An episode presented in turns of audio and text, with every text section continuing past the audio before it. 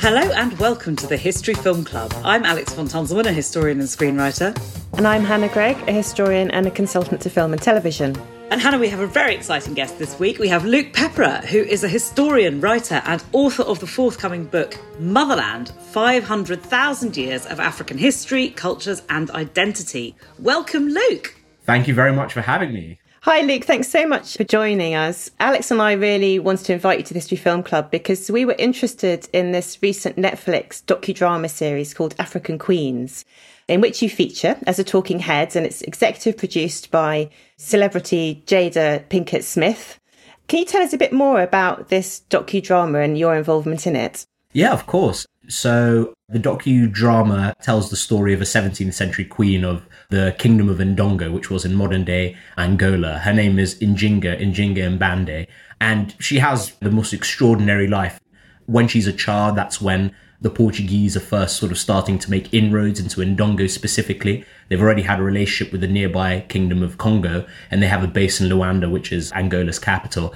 But, you know, her grandfather is fighting against them, her father's fighting against them, her brother's fighting against them. So she really grows up in this quite turbulent era fighting against the Portuguese and resisting Portuguese colonization because they're trying to turn Ndongo into the colony of Angola or the kingdom of Angola um, to make it their colony and, you know, have extensive interests in the Americas and, you know, the slave trade or the, the West African trade and enslaved Africans is an important part of that.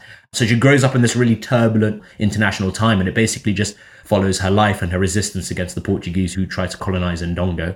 I became involved because obviously I've been writing about African history. That's my expertise.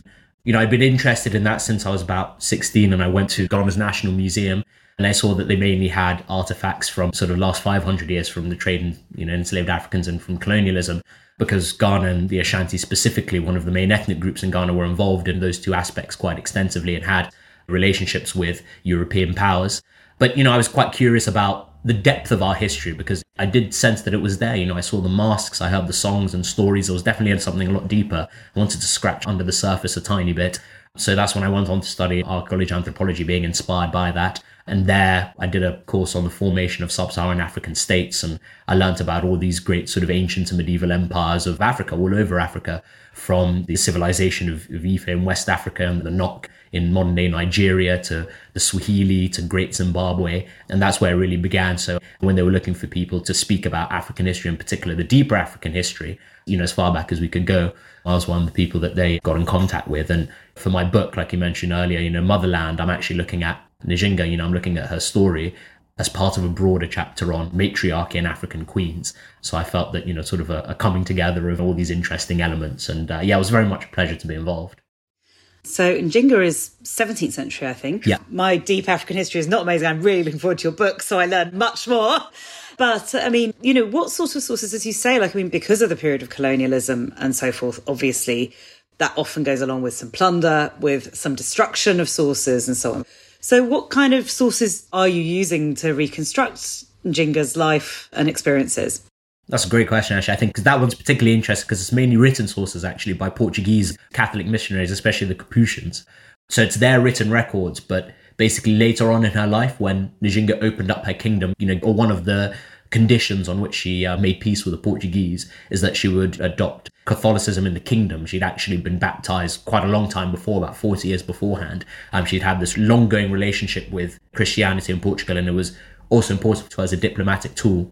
But later on in her life, she invites these monks and these missionaries, et cetera, to come to the kingdom and to help institute Catholicism there. And one was called a Cavazzi, and they've listened to her tell her story, and they basically write it down. So a lot of it is coming from her and her advisors' own lips. Um, it's actually them telling their own story, but they are telling it to these very religiously strict Europeans who obviously would edit certain things and increase the importance of certain aspects or subjects and, you know, decrease the importance of others depending on their own bias.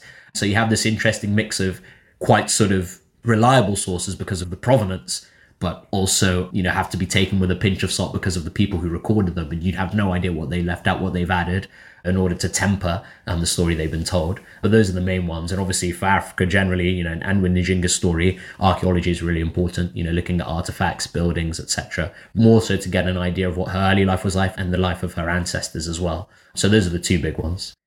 I was interested with the Netflix series that it did seem as though there was a real intent to try and communicate some of the complexities of that backstory and the ways in which different sorts of sources might lead you in particular directions around the histories, and as a very introductory guide to how we might navigate some of that. And included in that, actually, I don't know if you're aware, but Netflix or someone has produced alongside it a kind of educational book, a very yeah. short guide to the history with also kind of points of discussion, presumably as a teaching aid in the classroom. So there's hooks into little links to the series and there's contextual information there. And then very leading questions about how Njinga engaged with Catholicism, why that might be the case, what the complex histories of religion might be involved at play. And and I was interested that there was effort to do that. I mean, did you have a sense of that when the docuseries was in development, that they were going to try and block it with this other kind of education material alongside, or did that just appear from somewhere else? That definitely appeared later. I mean, obviously, I'm sure, you know, you guys being, we all being fans of, especially historical, like scripted T V and drama, you know, dramatic stuff, is that, you know, when you're trying to excite people, a lot of stuff sort of gets watered down. And then on the other side, you have, you know, the great work that academics do when they really bring in the nuance. And you're always trying to balance the two things. I mean, I know definitely the docuseries was meant to inform people about African history. It wasn't meant to, you know, excite, you know, that came, you know, secondary. And the reason I can say that with confidence is that the main source for material for the documentary was a biography written by an esteemed American academic, Linda Heywood. And that was like the main material used. So it was always about informing, and then the drama was about excitement, but then the study guide was proved afterwards, because I think that was the main point. I shared a Twitter in case any teachers or academics were interested in using it as material just to teach a bit about this aspect of history. But, you know, I didn't know whilst filming that that was going to be the case. But I think it's important. I think on both sides, that is from the European perspective and also from the African perspective, the history of that contact is very simplified. When people talk about, for example, the enslavement of African peoples and, and the African role in it. There are different layers to that. There were some people who were acting straight as there were some kings who were very against it. There were some who were interested in selling captives of other kingdoms, but for example, were very against their own people being taken in raids by Europeans. So there, there's a lot of nuance and complexity even in just that. Even the trade relationship, that goes back several hundred years. Again, when we talk about European contact with Africa, we tend to focus on the subjugators and the oppressed, when actually for centuries, perhaps even millennia, there was equal trade relationships between African and European powers. And, you know, what happens later is basically just, uh, it's a little blip, and it's certain people on both the African and European side taking advantage of certain circumstances and, you know, having certain ambitions, which leads to a kind of period. Because, you know, a lot of the colonization of parts of Africa happened with the help of other African peoples. So there's a lot of the nuance and the complexity there. And I think, you know, the study guide coming afterwards, and I think this is really important for the way in which now we're, um, talking about African history, and I think will be important to talk about African history forward, is to try and introduce some of that nuance back into the debate and not simplify it so much. So it acts as a good addendum to the docuseries. But yeah, I think a lot of the stuff that was covered in the study guide is a bit hard to see when obviously you have all the drama, et cetera. In the docuseries and the talking heads, or the academic portion forms just a small part of it. Well, certainly we at History Film Club love the fact that I do think quite often historical drama, historical fiction really hooks people into history. You know, it gives them a kind of motive and an incentive to go and find out the real story. We all know that it's quite heavily fictionalized on screen a lot of the time, but if it motivates people to go and look for the original story, then of course that can be very, very productive from a historian's point of view. And I mean, we have definitely seen now like a few from, should we say, years and years of seeing our screens, certainly in the West, pretty much dominated by very white-centric, very Hollywood, very British views of Africa. That's clearly changing a bit. And I mean, obviously films like, we must mention The Woman King recently, which is such a fascinating take, but also kind of fictionalizations. Black Panther is unavoidable.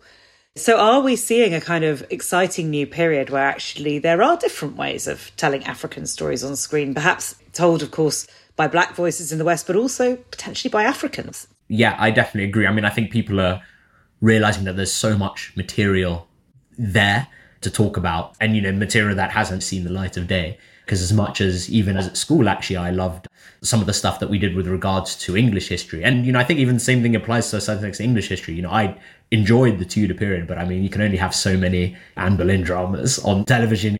But it's even like the Civil War you know, the Restoration, William of Orange. There are actually a lot of aspects that people didn't really pay attention to. And I think Africa's an extreme example of that because there is just so much there. I mean, modern humans emerged in Africa. So you have one hundred forty thousand to two hundred thousand years of stuff you can look at, and it's just not seen the light of day. I think one thing that might also be potentially interesting, I mean, I'm very interested in the medieval era because I'm interested in the relationships between different states and the traveling and the trade, et cetera. And, you know, that world and even the ancient world being very globalist and very like multicultural. So you could do, even if, for example, if you did a show or drama about ancient Egypt, you could have like, people from a range of places, Greece, Sudan, Arabia, because that was what it was. You know, you're not whitewashing or blackwashing or doing anything if you just, for example, tell a story about a range of different peoples in a particular historical period. I mean, you know, even from Mali, medieval Mali, fourteenth century Mali to early modern Europe to ancient India. I mean, there are people from a whole range of places. So the what we do have, I think, especially when it comes to drama, is an odd tendency to represent history as though a certain people who looked a certain way had always been living in a certain place since the beginning of time. And that's just not the way things happen. You know, people moved, people migrated, people mixed. I mean, even before Homo sapiens emerged as a species, you know, our ancient human ancestors were doing the same thing, mixing, migrating, moving, changing, and they weren't always occupying the same place for however long. But with regards to Africa, I think it is just that there is so much, and we're beginning to see people take an interest in that. And to feature Africans as the protagonists, I guess, you know, our focus is a lot on Hollywood, is on the American model and American-made shows, and they're going to have a certain perspective about their history and about the things that are important to history. You know, being a relatively new country, those medieval exchanges, you know, the old world even meeting the new world, Europe, Africa, and Asia even meeting America, has only happened five hundred years ago, you know, so two hundred years ago. So there's a whole kind of depth that hasn't been explored. But I think, you know, as we sort of move forward in time, as people, you guys, you know, myself, do great scholarship and are talking about these things, it's like, actually, you know, there are different ways to represent this issue. We need to bring in more of this stuff because this reflects the reality and, you know, teaches us much better about ourselves than our old perspectives. Well, it's perhaps telling that I'd seen that the, you know, African Queens Netflix series suggested that they're going to look at Cleopatra as the second African queen, like season two. And originally Cleopatra had been listed as the lead queen, and then this was moved around at some point. So sure. Presumably that Cleopatra history is going to do some of that complex storytelling, which Hopefully, you might be yeah. hoping for, because, you know, perhaps it was not the first queen that we might have expected sure, to yeah. be listed. And then also, I think part of the reason was because obviously everybody knows Cleopatra. Nobody knows Njinga. That's also yeah. one of the things I was saying. If we thought something, you know, can get people interested, everybody knows Cleopatra. But I think it was interesting for them to try a different way to be like, actually, you know, if the story is good, then people are going to engage with it, no matter if they haven't heard of it yeah. before. And in kind of presenting the story of Njinga, Jada Pinkett Smith has said in interviews that actually she wanted it to be as driven by the history as possible and have these academic voices involved, precisely because a viewer can't go and find other information about it. So if you take a very well-known historical character and you're kind of creating a fictional drama around them, then you can just find other information to create that narrative. So if it's Anne Boleyn and you're doing something different with that story, there's a whole other set of stories of Anne Boleyn, yes. which you might then engage with and allow you to kind of pull yourself back to history, whatever. But with these African queens, actually, it's so difficult for people to access the other stories, the other kinds of histories, that she wanted it to be as kind of straight down the line as possible, whilst yeah. also incorporating this kind of sense of it being dramatised, which is an interesting line to take and a kind of interesting conundrum, presumably for filmmakers, in terms of that balance between drama and fact. Yeah, but, um, and I think because obviously when you do a drama about, let's say, um, Anne Boleyn, you're fairly certain that people are going to know a bit of the real history. Yeah. And that was, again, one of the reasons of making the Njinga historical. For some people, you're teaching them the history about this person for the first time. You know, a lot of people haven't heard of her. So it's also trying to do those things kind of in tandem. If you do like the Anne Boleyn one, you know, you can make it as exciting as you want because people know that it is going to be that. This isn't the real story. Whereas a lot of people would see Njinga and be like, actually, how accurate is it? Because I've never heard of this. I have no frame of reference with which to match this. So, yeah, no, that's a very good point.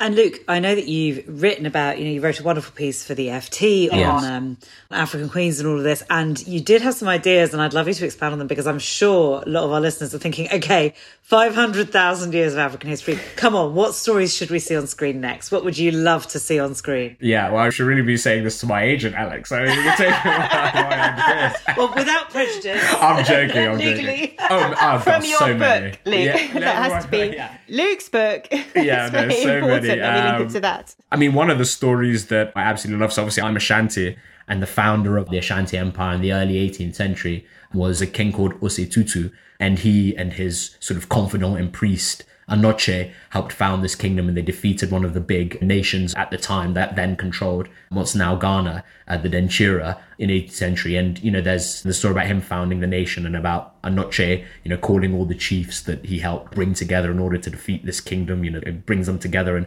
calls from the heavens this golden stool. And because what I find really interesting about African history is that because it's oral, our adherence to the facts in terms of, you know, strict dates, et cetera, isn't as much. It's all about the story and how it makes people feel and what it tells you about yourself as a people. So there are lots of very interesting and exciting mythological elements that would be perfect. And you could just tell them as they are written, as they're actually originally told, for example, in Ghana, and just put in these mythological elements to make it really exciting. So the corner of the golden stool. I mean, I'd love to see that one. There's also the founder of the Empire of Mali, obviously. The most famous Mali emperor is Mansa Musa because of his pilgrimage to Mecca, and he spends so much gold that he crashes the Cairo economy twice and all this type of thing. But I would love to do one on the founder of the empire, Sundiata Keita, or love to see one rather, on the founder of the empire, Sundiata Keita, because actually his story, so all across West African places like Senegal and Mali and Guinea, you have a cast of storytellers, the griots, whose only job for centuries, close to a thousand years, has been to learn and pass down the stories of the great kings and queens of the nations of these areas, or the former empires and kingdoms of these areas before them. And, you know, there are academics who've listened to these stories and recorded them. So, for example, there is, you know, an epic of Sundiata. It's a bit like the Odyssey. It tells his story. And that's something that has been untapped for sure. So that would be like specific people. And then I would love to also, lastly, because I think I could go on forever, honestly, with this one. but, um, I found the, uh, you know, one thing we're writing about is the world of the fourteenth, fifteenth century Swahili, and actually the interactions, like I was talking about earlier, with peoples from different places, from India to China, to Yemen, to Iran, and how they were all coming with this winter wind from Eurasia to East Africa, to places like Tanzania and Somalia, and trading with the peoples there. And there you could, you know, invent a character, and you could use it to really explore the dynamics of that world and of the medieval world in general, and trade between them, and particularly Eastern trade, because we tend to focus a lot on Western trade, but actually the trade of the East was for thousands of years a lot more important until the New World was brought into the mix by the sort of quite amazing European navigations um, in the fifteenth century. So something that explores that world, and you could have people from different areas of society and from different classes and from different professions, because there's a lot of flexibility there. And there are some, you know, real figures that you could tap into, like Ibn Battuta, who's a great traveler of the fourteenth century, went to so many places, medieval, you know, an Amazigh traveler. And, you know, so yeah, those are just a few of the things I love to see. Okay, well, I'm sure Luke's agent is available for anyone listening if they would like to optionally these, I mean, amazing, amazing stories. I mean, it's unimaginably rich, uh, yes. what we can dig into. It's just really exciting, I think, as a potential source of stories that have been so neglected for such a long time. It's just going to be wonderful to see some more on screen, I hope.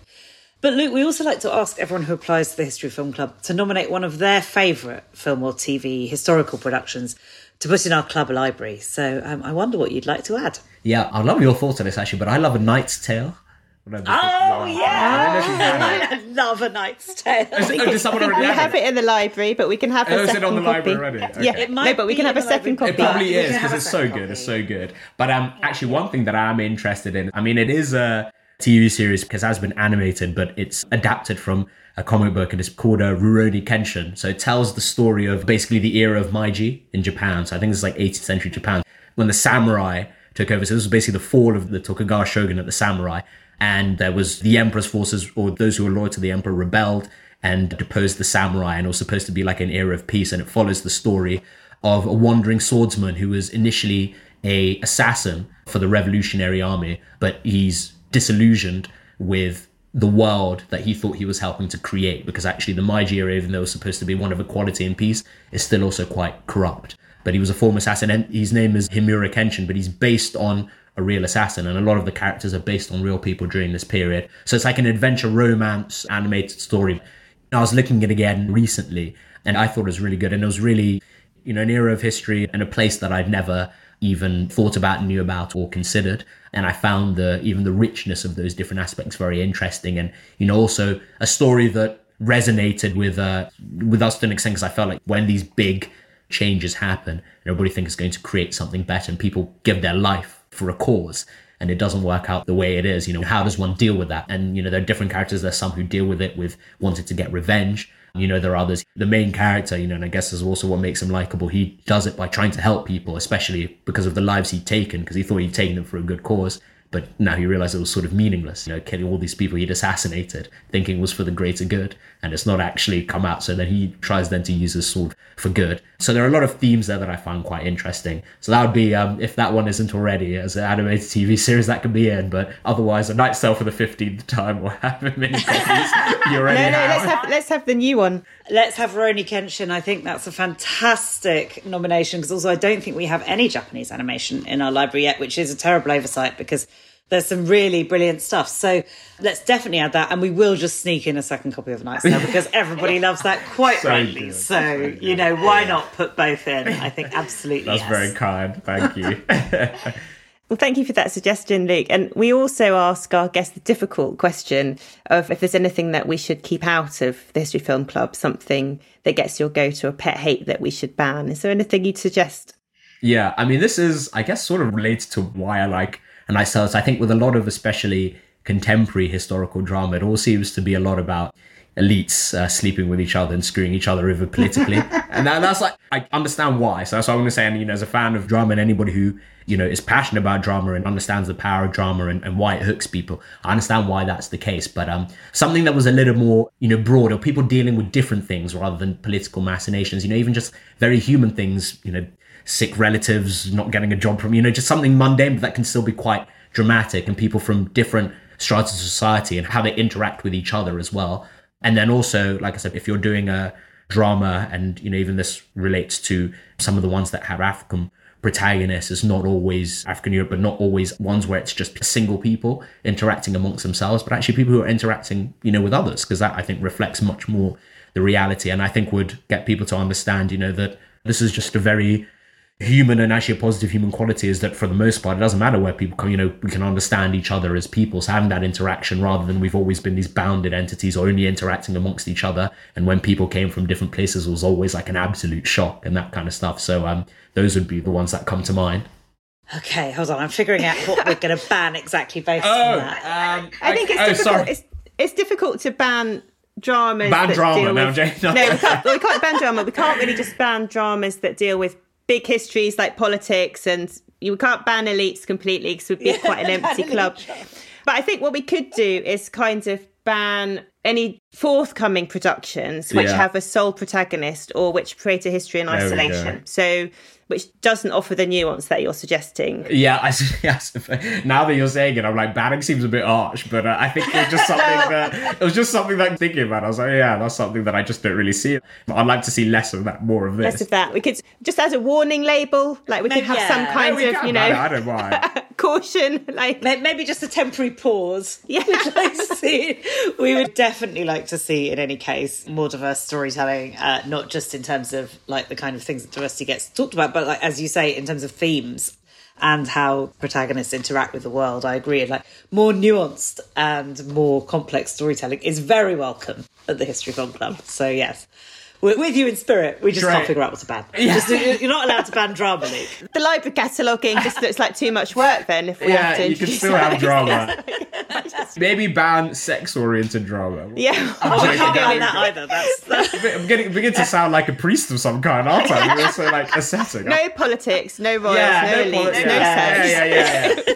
Exactly. Just, you know, someone losing a pair of slippers or something. Yeah, just everyday life. There's a storyline about that. Where's my shopping list? I'd God? watch that. Like, you know.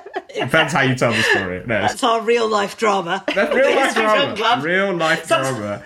It's true. We sometimes can't find. I'm like, I'm not being schemed against that much. I can't really identify with this, to be honest. I mean, or maybe I am. I don't know. There we go. That's the answer. Is that Luke Pepera is in fact very liberal and is very happy for you to make any dramas you like. Yeah, exactly.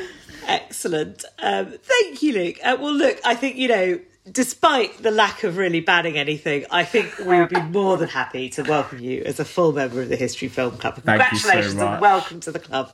It'd be fabulous to have you. Uh, we do love to offer our new members a drink from the club bar, which can make any drink, historical, modern, alcoholic, nice and soft and friendly. What would you like to order? Yeah, so um, we have in Ghana quite an old drink called Akpateshi, and it's basically like an indigenous alcoholic liquid, almost like moonshine, something that's brewed in homes, and you know, it's very traditional. But I'd always been very interested in the origin of that. The first Akpateshi, did it taste different to what it was, you know, now? So I'd love to try maybe the original batch of Akpateshi. I don't even know how. It's probably eight hundred, probably even longer years old. Amazing. Um, the bar will have find someone it. Exactly. Have some uh, you know, feta spruce, mix that up for me, and uh, see what happens. There'll be hallucinations of various kinds, I'm sure, from from that original batch. But uh, yeah, I hope that counts. I hope that's better than my batting answer. I think it sounds absolutely amazing. You're going to wipe out the entire History Film Club. Imagine the historical hangover. I'll bring, I'll bring yeah. some over. Yeah, yeah, I'll bring some over. We're going to need A Knight's Tale on very quietly the next very, day, aren't we? Very, very quietly. Exactly. Lots of swords. That sounds absolutely wonderful. Of yeah. course, we should order it straight up from our fetish priest, who will be very happy to provide it. So, yeah. A resident. You have a resident Res- fetish yeah, priest. Yeah, yeah. Okay. Of course we have one. Good, good, good. Fantastic. Well, thank you so much. Um, I've been Alex von Tunzelman, Hannah's been Hannah Greig, and this has been an absolute pleasure to welcome Luke Pepera to the History Film Club. Thank you for listening. Thank you very much.